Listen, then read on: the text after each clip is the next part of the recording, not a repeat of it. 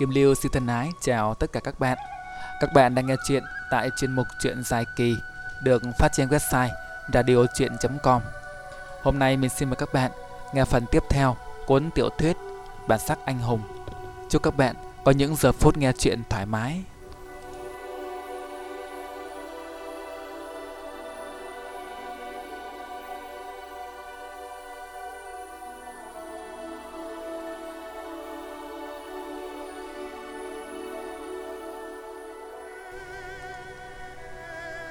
Đêm đó việc luyện công của võ tài lại tiến thêm một bước mới. Nó bắt đầu luyện sang trường thứ hai của âm dương trưởng pháp, trường chữ đoài. Các trường trong bộ trưởng pháp này tuân theo các yếu tố trong kinh dịch lần lượt gồm khôn, đoài, khảm cấn, càn, tốn, chấn ly. Các yếu tố này tương sinh tương khắc với nhau, cho nên các chương trong bộ trường pháp có mối liên hệ rất mật thiết. Không thông được chữ này, quyết không thể luyện được chữ kia. Đoài có nghĩa là hồ, hồ gắn liền với đất, hồ nằm trên đất, nước trong hồ cũng từ đất mà ra. Vậy nên sau khi luyện xong chương chữ khôn, phải sang chương chữ này ngay. Trường phép trong chương chữ đoài tĩnh lặng như mặt nước, không hình không bóng, nhưng kinh lực ẩn tàng cả vào trong, như sức sống chứa trong lòng hồ. Cho nên từ bên ngoài nhìn vào rất mộc mạc giản dị, khỏi ai thấy được sức mạnh của nó.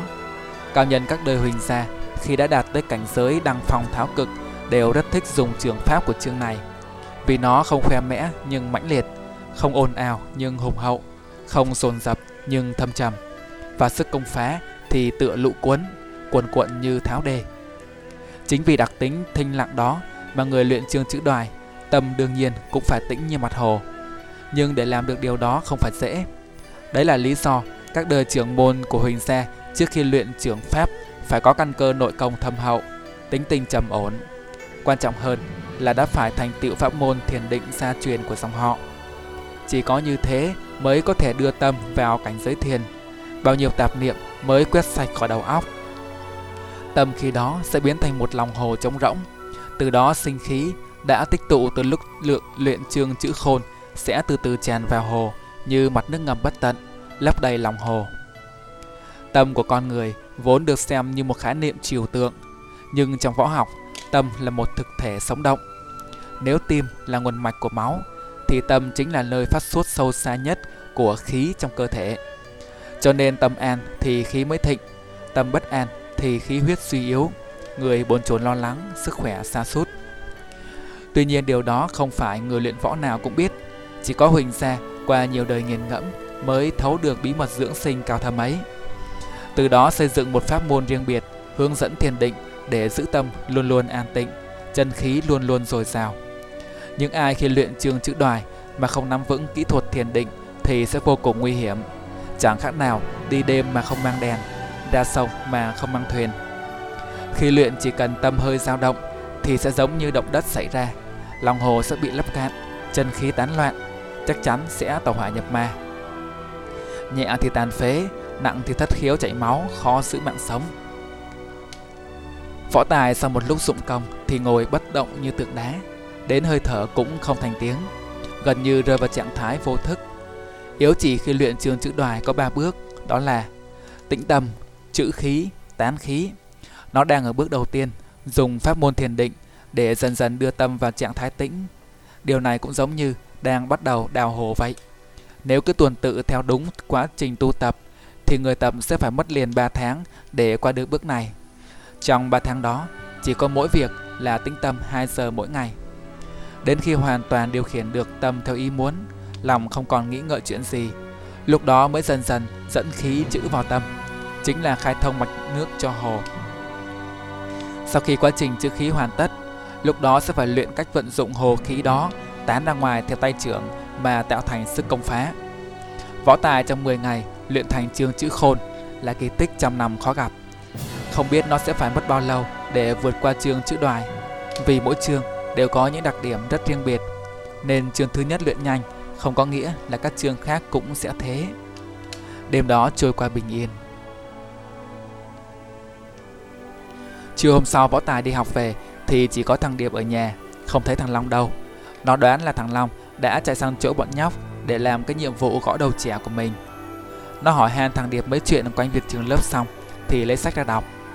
Thằng Điệp bỗng hỏi, Hôm nay mẹ có tặng quà cho ai không? Võ Tài sực nhớ hôm nay là 20 tháng 10 Tay bất giác sờ lên túi quần.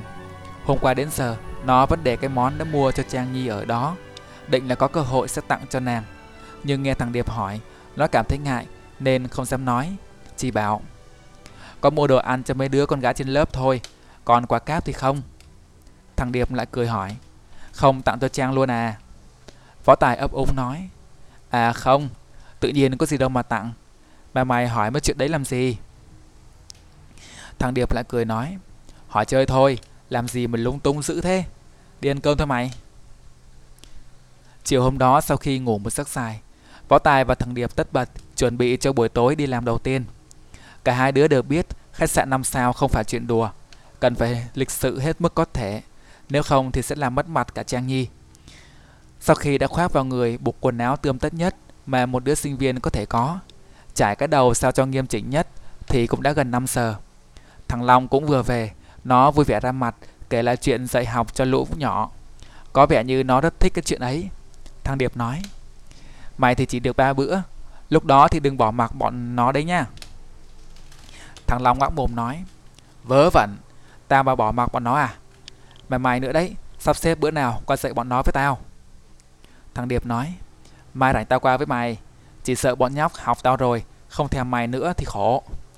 Nói rồi cười ha hả. Võ Tài và thằng Điệp lấy xe của thằng Long đi Khách sạn ở khá xa. Đào xe nửa giờ mới tới. Trước mặt hiện ra một tòa khách sạn nguy nga tráng lệ Như cung điện đặt ngay giữa mặt tiền Một con đường khổng lồ. Đèn đóm lấp lánh như sao răng Khung cảnh hoa lệ, quý phái vô ngần Thể hiện trọn vẹn bộ mặt của thế giới giàu sang xa hoa. Hai thằng hết nhìn tòa lâu đài đó Rồi lại nhìn chiếc xe mình đi. Cảm thấy có một sự tương phản mạnh mẽ. Đâm ra ngần ngại chạy vô Cứ đứng tần ngần trước cổng. Cuối cùng thằng Điệp phải lấy điện thoại gọi cho Trang Nhi. Nàng ra dẫn hai đứa vào khu hậu cần của khách sạn. Khu này bao gồm nhà bếp, nhà kho, phòng tạp vụ. Nói chung là mọi thứ giúp cho cái khách sạn vận hành cách hào nhoáng trước mắt thiên hạ. Trong này người qua kẻ lạ tấp nập như ngày hội Ai cũng vội vã bận bịu. Cả khách sạn hôm nay đã được một đại gia báo đứt một đêm Để tổ chức đám cưới cho con trai mình đủ biết thế lực của người đó to thế nào. Mọi việc chuẩn bị đương nhiên phải đâu vào đấy. Chàng Nhi dẫn hai đứa đi qua một khu hành lang, vừa đi vừa nói. Chút siêu nữa chàng phải đón cô dâu, hai người vào khu phục vụ. Ở đó có anh quản lý sẽ phát đồng phục cho và dặn dò những việc phải làm. Tin chàng đi, chẳng có gì khó đâu. Kia kia, khu phục vụ ở phía đó. Vừa nói, nàng vừa chỉ tay về một căn phòng mé bên trái. Trên cửa ghi to mấy chữ khu phục vụ. Nàng lại nói, vậy nhé, hai người vào đó đi, gặp lại sau. Chàng đón cô dâu xong thì còn vào đội múa để múa bài đầu chào khách nữa. Sau đó sẽ đi phục vụ bình thường. Nói xong nàng nở một nụ cười tươi rói rồi bỏ đi, để lại hai đứa đứng nhìn nhau ngơ ngác. Hai đứa nó đi vào khu phục vụ, thấy ở trong đó có mấy chục người, đều là nam thanh nữ tú, đồng phục chỉnh tề rất đẹp mắt. Một người đàn ông tự xưng là quản lý chào hai đứa nó, rồi lập tức thao thao bất tuyệt hướng dẫn công việc cho cả hai. Hắn nói một chàng dài không nghỉ, có vẻ như những lời đó đã thuộc làm nòng, bấm nút là sổ ra, chủ yếu là về cùng cách phục vụ thế nào, đi đứng ra sao, rồi cách dọn món ăn, cách chào khách. Sau cùng hắn đưa hai bộ đồng phục cho hai đứa nó thay. Xong xuôi thì cả hai cùng với những người khác ra sảnh lớn, dọn mâm bát, bàn ghế, chuẩn bị cho đại tiệc. Sảnh lớn của khách sạn thì càng xa hoa bội phần, thiết kế vô cùng trang nhã hài hòa, không gian rộng rãi mà ấm cúng. Cách bài trí rất ý vị, vừa mang âm hưởng cổ điển, vừa mang nét hiện đại, nhưng trên hết là toát ra cái mùi của giàu sang. Trên sân khấu có một màn hình lớn hiện lên mấy chữ lễ tân hôn của cùng với khuôn mặt của cô dâu chú rể. Không biết ngoài đời thì thế nào, chứ trên hình thì đúng là một hoàng tử, một công chúa, rạng người như trong tranh vẽ. Võ Tài và thằng Điệp cùng với toàn đội phục vụ chia ra lo chạy khăn bàn, đặt chén, đặt ly. Bữa tiệc được tổ chức như một buổi dạ hội, cho nên cách bài trí, bàn ghế đều hướng cả về phía sân khấu để đảm bảo rằng các thực khách không phải quay nghiêng quay ngã để nhìn lên phía ấy như các đám cưới thông thường. Giữa sảnh có một lối đi trải thảm đỏ dẫn từ cửa lên tới sân khấu. Hai bên còn đặt những bức tượng thiêu nữ bằng pha lê rất đẹp. Cạnh sân khấu Ban nhạc hoành tráng đủ các thành phần gồm bộ gõ, bộ hơi, bộ xây cũng đã bắt đầu vào vị trí thử âm thanh, không khí nhộn nhịp, khẩn trương bao trùm gian sảnh. Tất bật gần một tiếng đồng hồ thì mọi công đã cũng hoàn tất. Việc đón khách bắt đầu. Lực lượng phục vụ tạm lui ra sau. Trong số những người phục vụ, tay quản lý lại chọn ra 6 người để cùng với các cô tiên nữ xếp hàng trước cổng đón cô dâu chú rể và quan khách hai họ. Chủ yếu để tạo ra một khung cảnh hoành tráng cho buổi tiệc và để quay phim ghi lại những khung hình đầy chất lãng mạn đó. Thằng Điệp và Võ Tài, tướng tá lẫn khuôn mặt đều khá nổi bật nên được chọn trước tiên, rồi cùng với bốn người khác đi thay đồ. Sáu người khoác lên mình bộ vest đuôi tôm sang trọng, sành điệu, bỗng chốc biến thành những hoàng tử bánh trai giống như trong truyện cổ tích. Sau đó họ được dẫn qua một căn phòng khác, trong đó có sáu cô gái, ai nấy dung mạo như hoa, mặc đầm trắng lộng lẫy như tiên nữ, vô cùng hấp dẫn gợi cảm. Trong đó nổi bật nhất không ai khác chính là Trang Nhi. Da nàng trắng như tuyết, đến nỗi nổi bật lên cả tà áo màu trắng. dáng người nàng cao ráo, cân đối, thon gọn, hiện lên những đường cong gợi cảm vô cùng. Khuôn mặt nàng đầy đặn, ánh mắt trong mắt ẩn hiện giữa hàng lông mày cong vút, lại đường son phấn tô điểm càng thêm lung linh, nổi bật hơn hẳn những người còn lại. Sáu tên con trai bước vào đều đồng loạt hướng ánh mắt nhìn nàng, còn nàng thì chỉ nhìn võ tài, miệng cười tươi như hoa bước đến nói: Hai anh thấy có được không? Thằng Điệp nhìn nàng chăm chăm, vẻ mặt ngây ngất nói. Được, được chứ, chàng thật đẹp. Chàng Nhi cười khúc khích nói. Không phải, ý chàng là hỏi, Hai người thấy công việc có được không? Võ Tài đáp, Công việc tất nhiên là được. Cảm ơn chàng nhiều nhé. Chàng Nhi lại cười, Khóe miệng rung rinh như cành liễu, Đong đưa trước gió thu. Nàng khẽ nháy mắt nói, Vậy hai người đã làm tốt nhé. À mà anh bảnh thiệt đó. Nói rồi vỗ nhẹ lên tay võ tài. Võ tài thì đương nhiên trong lòng ngây ngất, Cảm thấy quen biết với nàng Thật là một điều may mắn. May mắn hơn là nàng lại nói Nàng coi mình như là bạn thân. Bỗng nghe tài quản lý nói lớn, Thôi, mọi người xếp hàng đi ra nào, Khách sắp tới rồi. Hai đội trai gái tức thì dàn thành hai hàng dọc đều đặn, Băng qua sảnh lớn, Tiến ra cổng khách sạn, Đứng thành hai hàng song song nhau trên thảm đỏ. Trai thì mặc vest đeo găng tay trắng, Ai nấy khôi ngô tuấn tú. Gái thì mặc váy, Đầu đội vương miện, Nàng nào cũng lộng lẫy như hoa mùa xuân. Phía sau lại có đội nhạc ăn mặc chỉnh tề Tay bồng kèn như lính bồng súng Nghiêm trang đứng đợi. Tất cả tạo nên một khung cảnh quý phái Trang trọng lạ thường Mang đậm phong cách Tây Phương. Khách xá đã tề tiệu trước cổng khách sạn. Những chiếc xe hơi sang trọng Theo sự hướng dẫn của đội ngũ bảo vệ Nườm nượm nối đuôi nhau chạy xuống tầng hầm. Lúc đó xuất hiện một chiếc limousine trắng trang nhã thanh tao vô cùng, chậm chậm rẽ vào sân khách sạn, dáng điệu quý phái của nó. Nổi bật lên trước vô vàn những chiếc xe khác ngoài đường, giống như đến từ một thế giới hoàn toàn khác. Chiếc xe dừng lại, người tài xế đeo găng tay trắng, bước ra sau, cúi người cung kính mở cửa xe. Trên xe một đôi trai gái, tay trong tay bước xuống, chỉ nhìn qua là biết đó chính là nhân vật chính trong bữa tiệc ngày hôm nay. Đôi tân hôn tươi cười chào mọi người. Họ lộng lẫy còn hơn cả trong hình. Chú rể mặc vest trắng, ngực cài hoa, đầu vuốt keo bóng loáng, thân thể cao lớn, phong độ, khuôn mặt chững chạc đường hoàng. Cô dâu mặc sa đê trắng, tà áo kéo dài tới nỗi phía sau phải có hai bé gái đứng nâng. Trông làng lộng lẫy như một nữ hoàng. Lúc ấy lại có nhân viên của khách sạn hướng dẫn quan khách lần lượt bước vào sao cho chỉnh tề. Anh quay phim bước giật lùi đi trước, hướng ống kính chĩa về đội ngũ thượng khách, cẩn thận ghi hình. Chú rể nâng tay cô sâu, đi đầu tiến vào hành lang danh dự trên thảm đỏ, ngang qua bọn võ tài. Phía sau khách khứa cũng cười cười nói nói đi rồi Ai nấy giàu sang phú quý tột bực, mặc toàn nhung lụa, đeo toàn vàng ròng. Võ tài thầm nghĩ, nơi này quả nhiên là thế giới của tầng nấp giàu có nhất của thành phố nhiễu dương này, hoàn toàn đối lập với cảnh nghèo khổ của rất nhiều người bình dân ngoài kia. Lúc đó đội kèn phía sau trỗi nhạc, âm thanh vui tươi hồ hởi của ngày hội khiến lòng người rộn ràng. Đội tiên nữ đứng đầu là Trang Nhi, lấy hoa trong gió tung lên trời, tạo thành trận mưa hoa lung linh huyền ảo để tăng thêm vẻ thoát tục cho cô sâu chú rể. Giữa khung cảnh mưa hoa suối nhạc đó, đôi tân hôn đi qua thảm đó, bước lên bậc thềm, tiến vào trong sảnh lớn. Thoáng một chốc thì sân khách sạn trở lại yên nắng bình thường đội ngũ chào đón cũng được rút vào trong. Chàng Nhi nói với võ tài, quan khách khi nay anh thấy đều là những tay giàu nứt đố đổ vách ở thành phố này đấy. Họ nắm trong tay một nửa quyền lực và tiền bạc ở đây. Nhưng số đó chưa là gì đâu, những nhân vật thực sự ghê gớm, có lẽ một lát nữa mới xuất hiện. Võ Tài hỏi, đám cưới của ai mà quy tụ nhiều nhân vật khủng vậy? Trần Nhi đáp, hình như là con của một trong những quan chức cao cấp của thành phố. Trong lúc nói chuyện thì họ đã về tới phòng thay đồ. Võ Tài cùng những người khác trở về khu phục vụ khi nãy để làm đúng công việc của mình. Đội phục vụ bốn mươi mấy người lại tỏa ra khắp sảnh để bày biện các món nấm nháp, thức uống và sẵn sàng chờ sai bảo.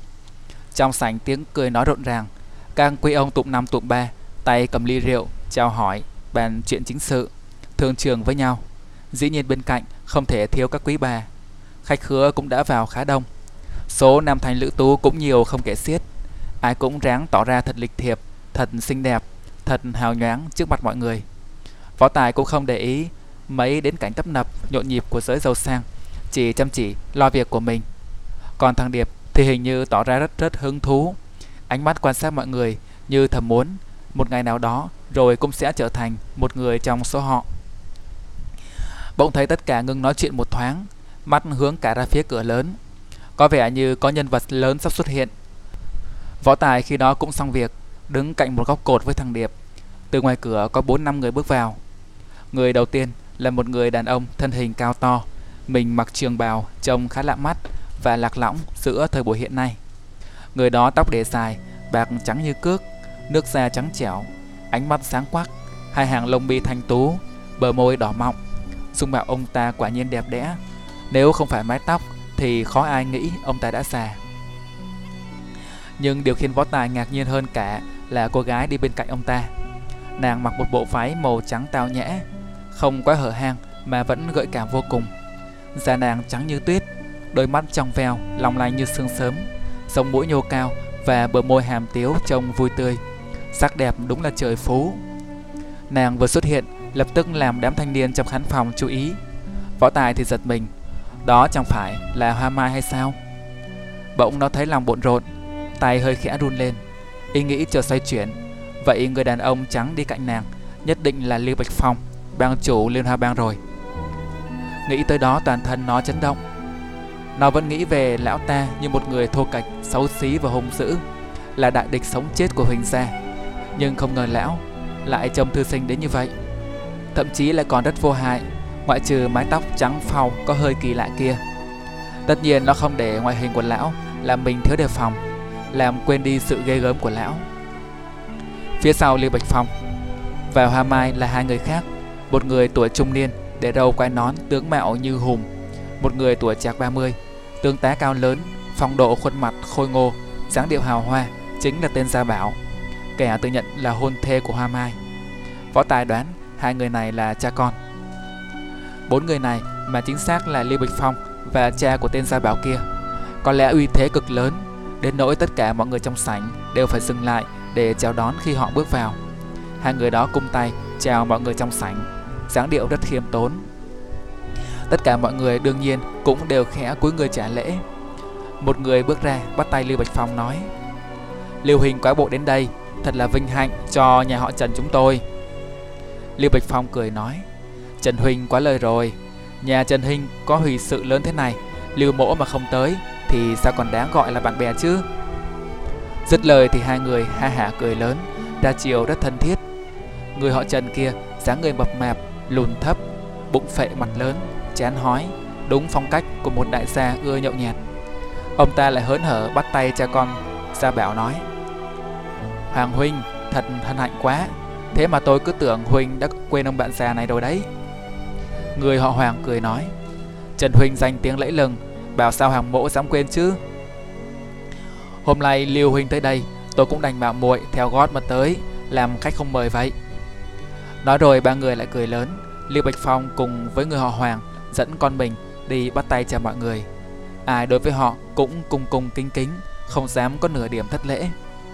Vậy có thể thấy vị thế của họ cao tới mức nào? Được một lúc lại thấy người trong sảnh hướng mắt ra cửa. Tuy lần này không tập trung cao độ như khi nãy. Từ ngoài cửa có hai người bước vào. Một người tóc đã bạc nhưng da rẻ hồng hào, căng tròn, chẳng khác gì da đứa trẻ. dáng người lã mập mạp, thậm chí khuôn mặt còn có nét phúc hậu. Bảo lão ta tóc bạc tuổi đã cao cũng đúng, nhưng nói lão ta da rẻ hồng hào, tuổi hãy con trẻ cũng chẳng sai. Đi bên cạnh lão là một thanh niên cao lớn, dùng mạo khôi ngô, đôi mắt buồn buồn, vẻ mặt lạnh như băng. Võ Tài nhận ra gã chính là tên đồ nhân hôm bữa đã động thủ với Bình. Nó là một fan giật mình, dựa vào cái tên đồ nhân đó và đặc điểm ngoại hình của lão già kia thì chắc đến 9 phần lão chính là tên Yến Tùng, bang chủ của Thanh Long Bang, khét tiếng Sài Gòn mấy chục năm nay. Người họ Trần, chủ nhân của bữa tiệc, lại tươi cười bước tới bắt tay Yến Tùng nói Không biết lão già này có vinh hạnh gì mà được Yến Tùng bang chủ hạ cố đến sự, thật quá hân hạnh. Yến Tùng chỉ hơi khẽ cười nói Không dám, không dám Trần Huynh là cột trụ của thành phố Lão mỗ đã nhận thiệp Làm sao dám không tới Người họ Trần xua xua tay cười nói Yến Tùng Huynh quá lời mất rồi Ta đã già tới thế nào chỉ nay mai là sẽ về hưu Còn nói gì tới trụ với cột Lúc đó Liêu Bạch Phong cũng bước tới Khiêm tốn cung tay nói Yến Tùng huỳnh cũng đã tới Đã lâu không gặp Ngọc Thể vẫn an khang chứ Nói rồi đưa tay ra Toàn trường bỗng trở nên căng thẳng. Ai cũng biết Liên Hoa Bang và Thanh Long Bang thế như nước với lửa, đâm chém nhau liên miên. Giờ đây hai đại danh đỉnh đỉnh đứng đầu hai đại bang phái đối diện với nhau. Không ai biết liệu sẽ xảy ra chuyện gì. Võ Tài cũng nín thở quan sát. Bỗng thấy gã họ Trần khóe miệng kín đáo nhếch lên, dường như vừa cười. Một thoáng im lặng, cả đại sảnh lớn không một tiếng động.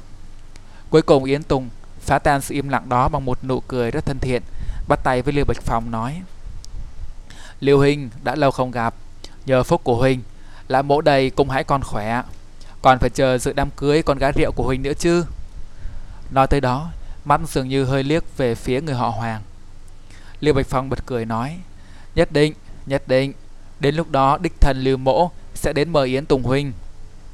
Yến Tùng nói Tay vẫn giữ chặt tay của Liêu Bạch Phong. Được như thế thì còn gì bằng.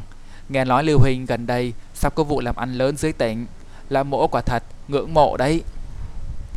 Lưu Bạch Phong cười xề xòa Mấy vụ làm ăn lẻ tẻ Sao có thể sánh được với những công ty lớn của Yến Tùng Huynh kia chứ? Hồ thẹn, hồ thẹn.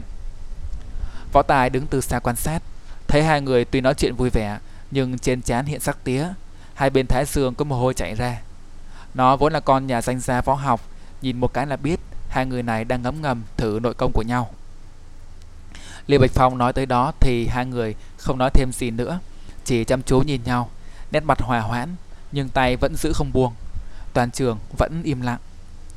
Qua một lúc bỗng gã họ Trần bật cười hai hả nói Hôm nay tất cả đều là khách, được hai vị đức cao vọng trọng tới dự, Trần Mỗ thật vinh hạnh quá chừng.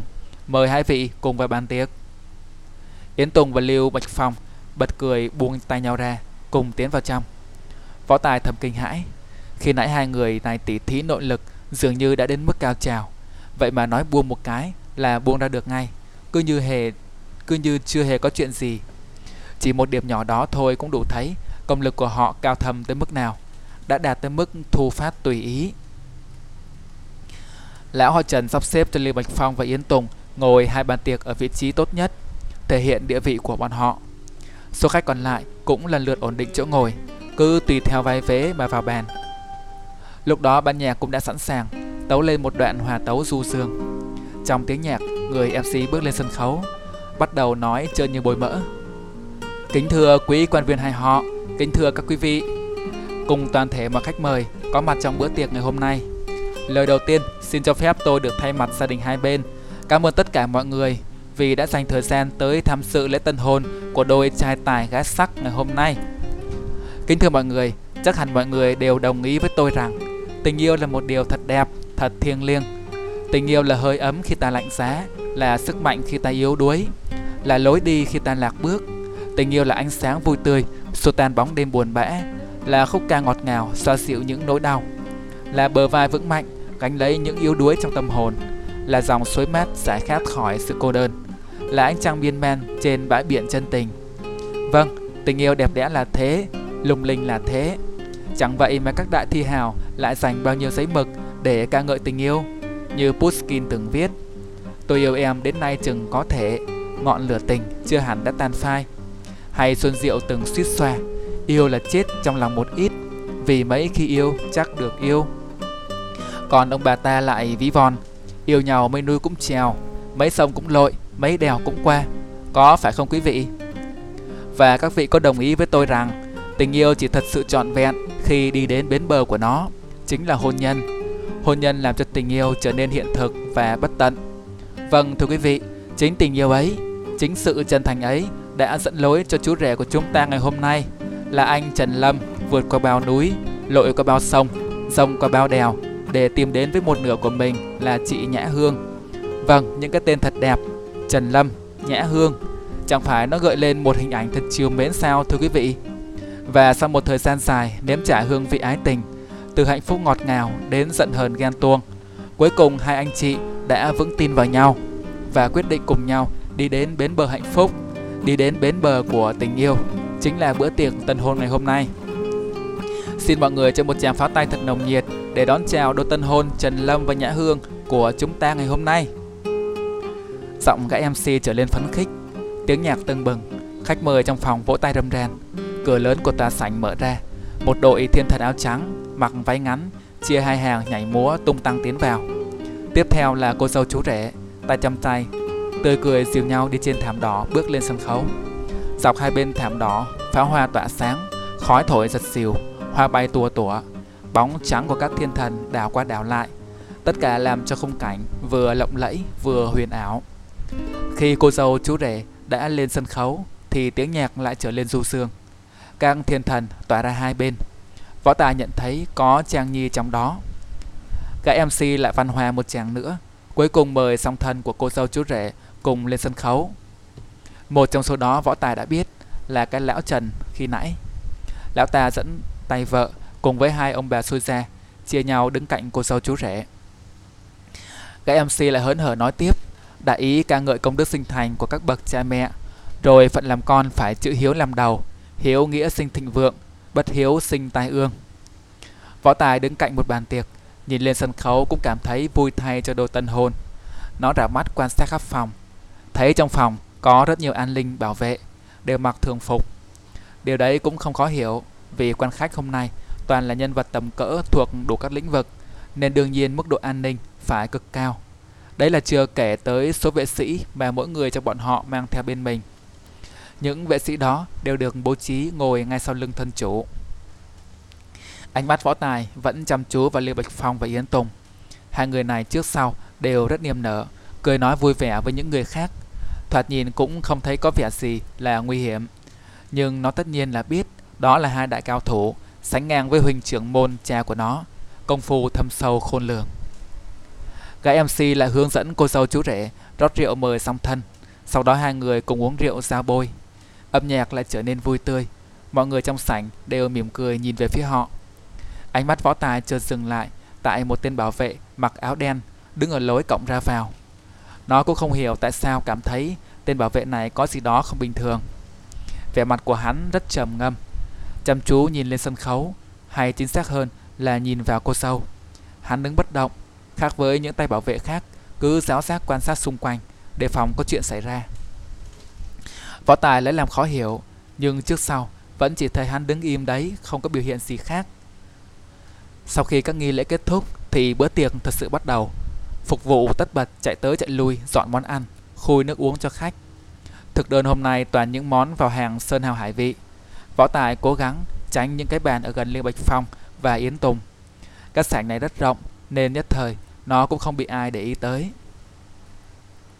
Bữa tiệc diễn ra được một lúc thì cô dâu chú rể bắt đầu đi từng bàn chào khách. Cứ tới mỗi bàn lại nâng ly lên làm một hơi. Võ Tài tuy tránh mặt Liêu Bạch Phong nhưng mắt vẫn cứ thỉnh thoảng nhìn về phía hắn. Bất chợt gặp ngay ánh mắt Hoa Mai, nàng ngồi sau lưng cha mình, bên cạnh là tên gia bảo bảnh trai đang cười cười nói nói. Võ Tài bỗng run lên một cái, vội vàng quay mặt đi. Không hiểu sao người nó ngại chạm mặt nhất trong bữa tiệc hôm nay lại chính là làng. Nó đặt vội đĩa thức ăn lên bàn, dọn đĩa thừa xuống, không dám nhìn về phía ấy nữa.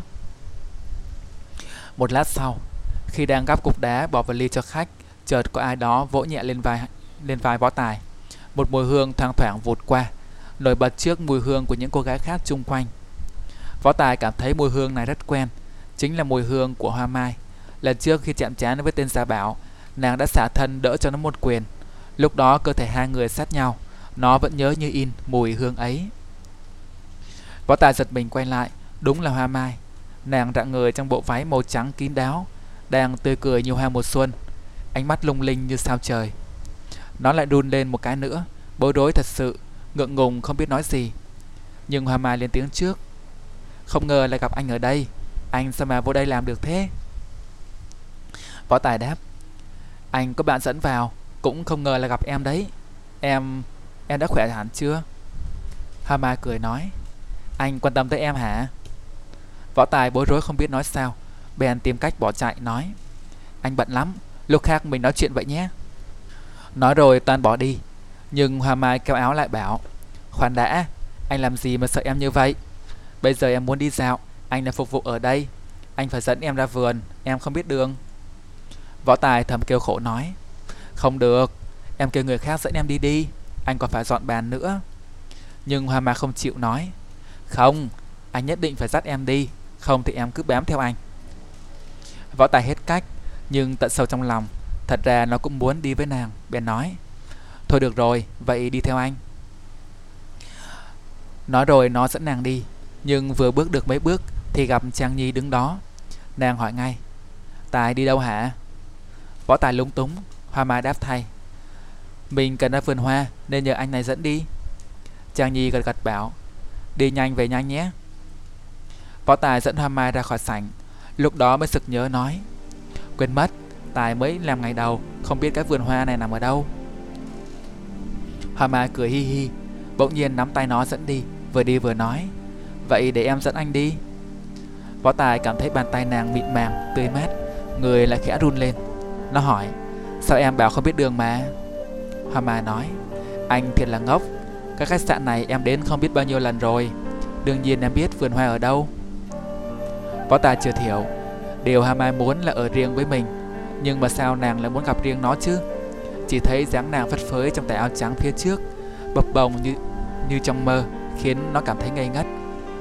Cái khách sạn năm sao này có một vườn hoa rất rộng và đẹp, Dành cho khách xá tản bộ.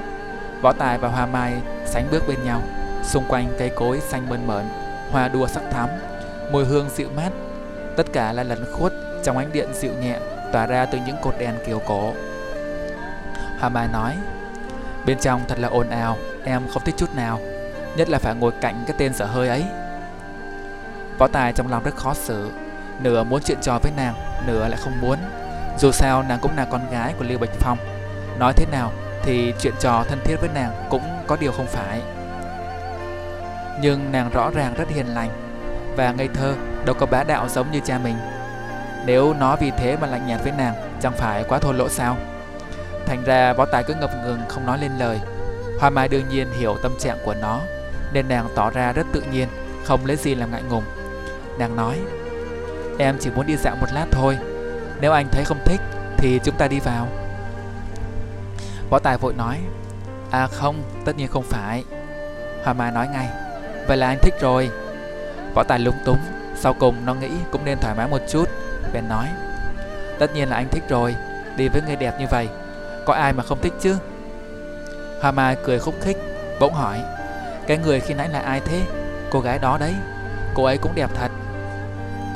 Tuy Hoa Mai hỏi rất bình thường, Nhưng Võ Tài cảm thấy bối rối, Khó trả lời.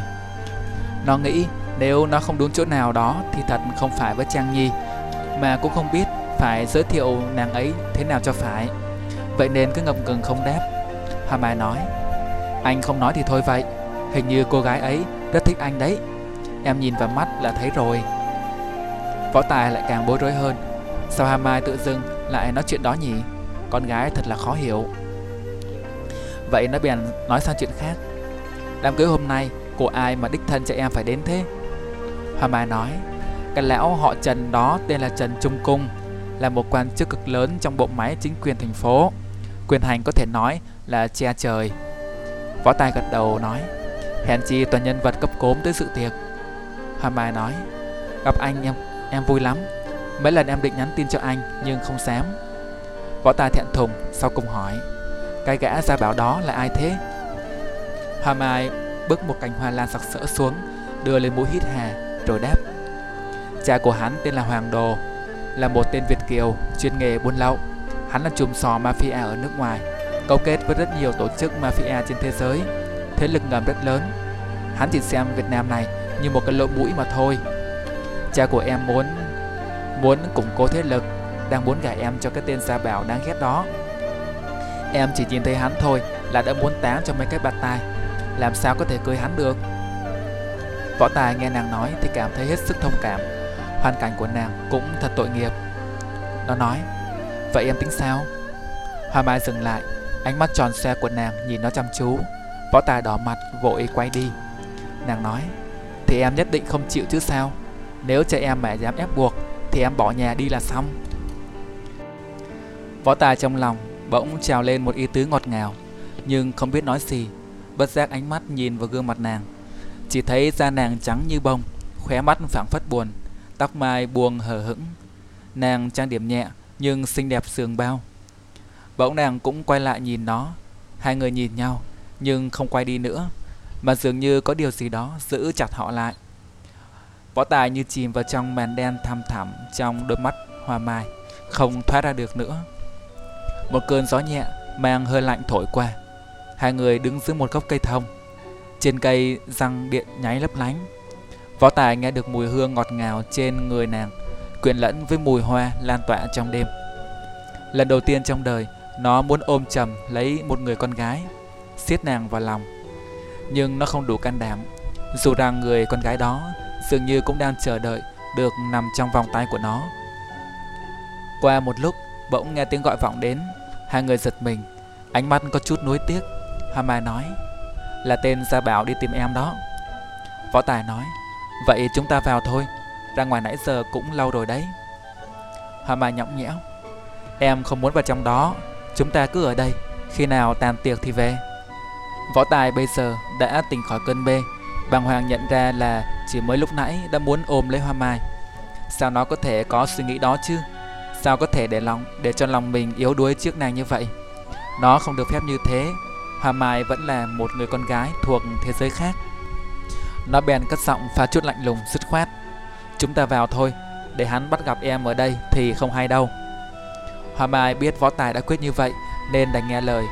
Bỗng nhiên nàng nhón chân Hôn vội vào má nó một cái, Rồi quay lưng chạy đi, Không hề nhìn lại. Võ tài đứng đực ra một lúc, Nhìn theo tà áo nàng, khuất sau những hành lang. Sau cùng nó cũng đi vào trong sảnh. Bên trong sảnh tiệc cũng đã vào hồi tàn cuộc. Khách xá bắt đầu đứng dậy ra về. Trên sân ca sĩ đang hát giúp vui, Một bản rumba quen thuộc. Chàng Nhi thấy nó xuất hiện, liền hỏi, Tài đi đâu mà lâu vậy? Võ Tài không biết trả lời làm sao. Nhưng nó cũng không quen nói dối Bèn nói Tài nói chuyện với cô gái khi nãy. Trang Nhi nhìn nó một hồi Sau cùng bật cười Không ngờ anh cũng đào hoa giữ hen Mới đó mà đã quen được một người đẹp như vậy.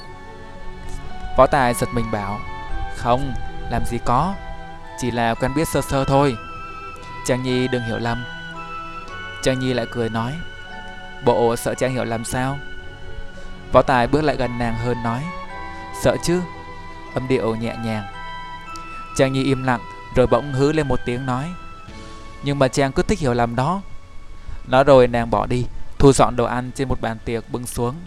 Võ Tài không kịp nói thêm gì nữa. Nó thở dài một tiếng Cảm thấy thật rắc rối. Con gái sao mà khó hiểu. Rồi nó bèn đến dọn một bàn tiệc khác. Thấy cô dâu và chú rể Lúc đó đang lân ni cùng chụp hình với một nhóm người trẻ tuổi, có lẽ là bạn bè. Trong sảnh tiếng người cười nói ồn ào. Võ Tài thấy Lưu Bạch Phong và Yến Tùng cũng đã rời bước, có lẽ là ra về. Hoa Mai đi cạnh cha, ánh mắt nàng nhìn khắp quanh sảnh, dường như tìm kiếm gì đó. Có tiếng nói mắt bảo Võ Tài rằng nàng đang tìm kiếm mình. Nhưng nó quay lưng đi, tránh trông thấy nàng. Chợt nó va vào một thân hình to lớn, đĩa thức ăn còn thừa rớt xuống sàn. Người đó dường như đang chăm chú nhìn vào thứ gì đó trong khi di chuyển nên không để ý thấy nó. Võ Tài vội vàng xin lỗi, cúi xuống nhặt đĩa thức ăn lên. Lúc nhìn ra thì đó chính là gã bảo vệ kỳ quặc mà nó đã nhìn thấy lúc đầu bữa tiệc. Hắn ta không trông chừng ngoài cửa, đi lung tung trong sảnh này làm gì. Võ Tài thấy hắn cứ chăm chú nhìn cô sâu, Đầu đội mũ kéo xuống Cố che đi đôi mắt Vẻ mặt rất kỳ lạ Nó cảm thấy có điều gì đó không ổn Gã bảo vệ len vào giữa một đám người Đang kéo nhau ra về chỉ cách cô dâu và chú rể chừng năm bước chân, Rồi gã kín đáo Rút trong người ra một thứ gì đó đen đen. Không ai biết hành động đó của gã, Nhưng võ tài cách gã không xa, Kinh hãi nhận ra là một khẩu súng lục Có gắn thiết bị giảm thanh. Hắn dương súng lên, Nhắm vào cô dâu, Bắn liền ba phát Chiếu chiếu chiếu Tay nghề rất điêu luyện. Tiếp theo là mấy tiếng choang choang choang vang lên. Cả ba phát đạn đều bị cái đĩa thức ăn bằng sắt cản lại ngay trước ngực cô dâu. Kịp thời cứu lấy tính mạng nàng. Thì ra võ tài nhìn thấy gã bảo vệ rút súng Đã biết gã định hạ sát cô dâu. Nó không kịp suy nghĩ gì nhiều Tiện tay quăng cái đĩa thức ăn trên tay về phía đó. Vừa lúc đỡ được ba phát đạn của gã. Cô dâu là người đầu tiên la lên thất thanh vì kinh hãi. Những người chung quanh nhận ra có người vừa nổ súng thì ai nấy cũng kinh hoảng, la hét chạy tán loạn. Gã bảo vệ biết việc không thành, liếc mắt lườm võ tài một cái, rồi hung dữ lẫn bất giữa đám người đang chạy tứ tung. Nỗi kinh hoàng từ vụ nổ súng lập tức lan ra khắp sảnh.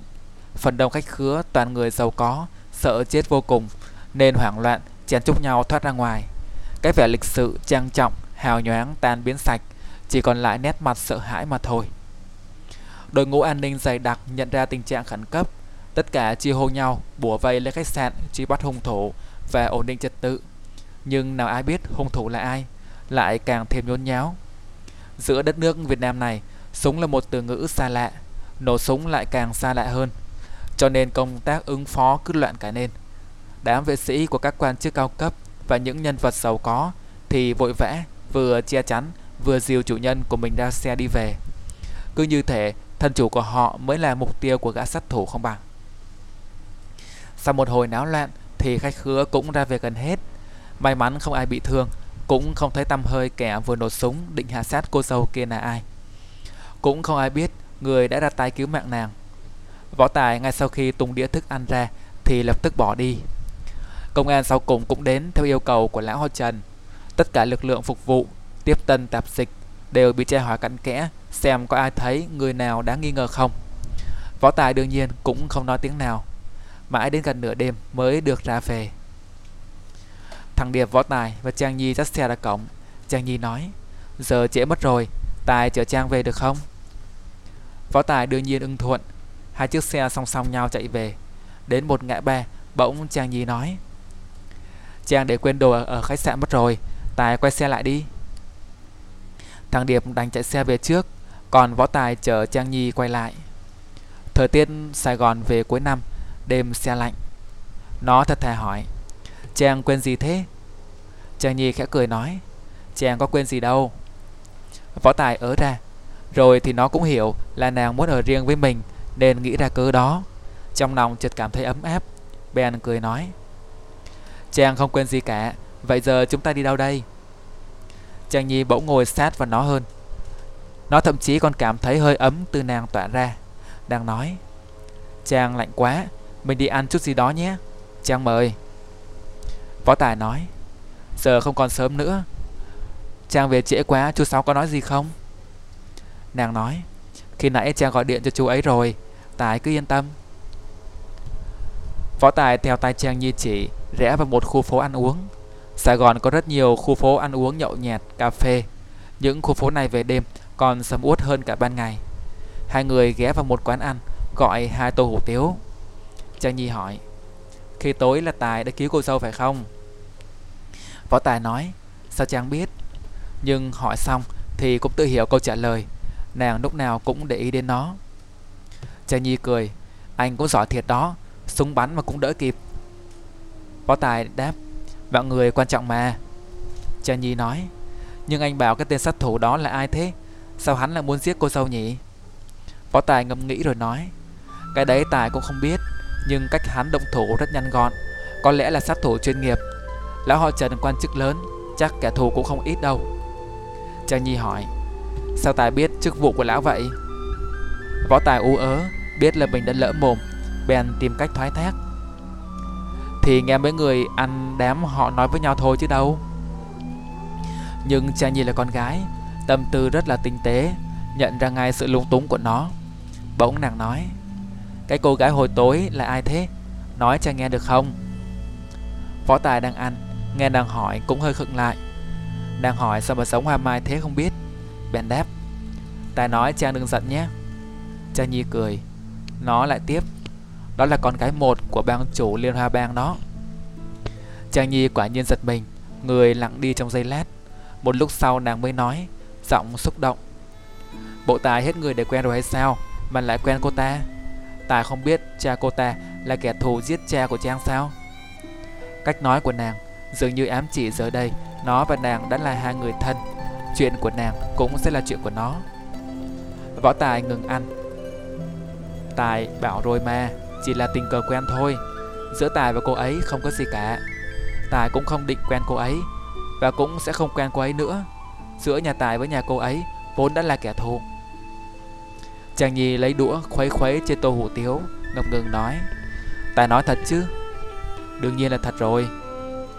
Lúc đó chàng Nhi bỗng phi cười bảo, Có gì đâu mà gấp gáp dữ vậy? Thì Tài quen ai? Chàng có quyền gì đâu mà cấm cản.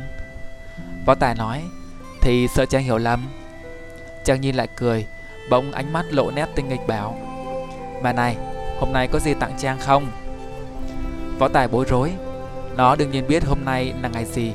Món quà mua cũng mang theo bên mình, Nhưng vẫn giả vờ hỏi, Quà hả? Mà ngày gì vậy ta? Nhưng nó giả vờ không được khéo lắm. Làm sao căm mắt Trang Nhi? Đang nói. Còn giả vờ không biết nữa. Hôm nay mà Trang không có quà là giận luôn. Võ Tài lung túng Nhìn khóe môi xinh đẹp của nàng. Mặt lại ửng đỏ Rồi cũng thừa nhận. Có, có mà. Nhưng chỉ sợ Trang cười thôi. Trang Nhi cười tươi Khóe mắt rung rinh. Nàng xòe bàn tay ra Ý bảo đưa đây xem nào. Võ Tài lần đầu tiên trong đời tặng quà cho con gái. Lại là một cô gái xinh như hoa như ngọc. Nhất thời không biết phải có tư thế làm sao cho thích hợp, Chỉ sợ mình vô duyên, Rồi sẽ bị Trang Nhi cười cho. Nó lén lén lấy trong túi ra chiếc kẹp tóc Đã chuẩn bị sẵn cầm trong tay.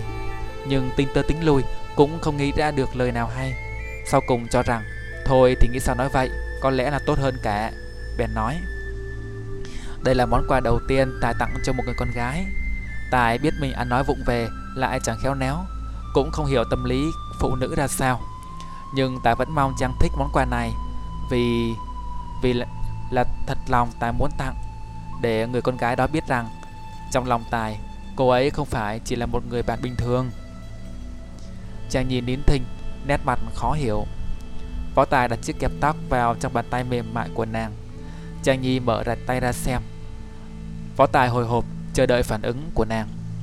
Sau cùng nàng mỉm cười cái kẹp tóc đã cài lên trên mái Võ Tài nhận ra cái kẹp khá hợp với mái tóc của nàng Nhưng nó cũng hiểu ngay rằng Nàng xinh đẹp là thế Dù có cài cái gì lên đi nữa cũng sẽ hợp chàng Nhi ngúc ngoắc đầu nói Đẹp lắm phải không? Võ Tài mỉm cười Là Trang đẹp sẵn rồi mà Trang Nhi lại cười nói Đây là lần đầu tiên Trang nhận một món quà Từ một người con trai đấy ta có biết không? võ Tài ngạc nhiên, nàng lại nói, có nhiều người tặng quà cho Trang lắm, nhưng Trang đều từ chối hết đó. Mà nói Tài nghe nhé, khi tối Điệp cũng tặng quà cho Trang đấy. Võ Tài bối rối hỏi, vậy sao? Ờ mà cũng bình thường mà. Trang Nhi cười đáp, Điệp tặng Trang một cây bút, kèm theo một tấm thiệp nữa. Trên thiệp viết gì nhỉ? Nói chung là Điệp viết hay lắm, nhưng Trang không nhận. Trang bảo trước giờ Trang không nhận quà của ai cả nên Điệp đừng buồn nhé Võ Tài không bình luận gì Hai người lại nhìn nhau, Không hiểu từ đâu mà nhu ý giặt xào Đêm đó mãi muộn họ mới về, Trời đêm xe lạnh.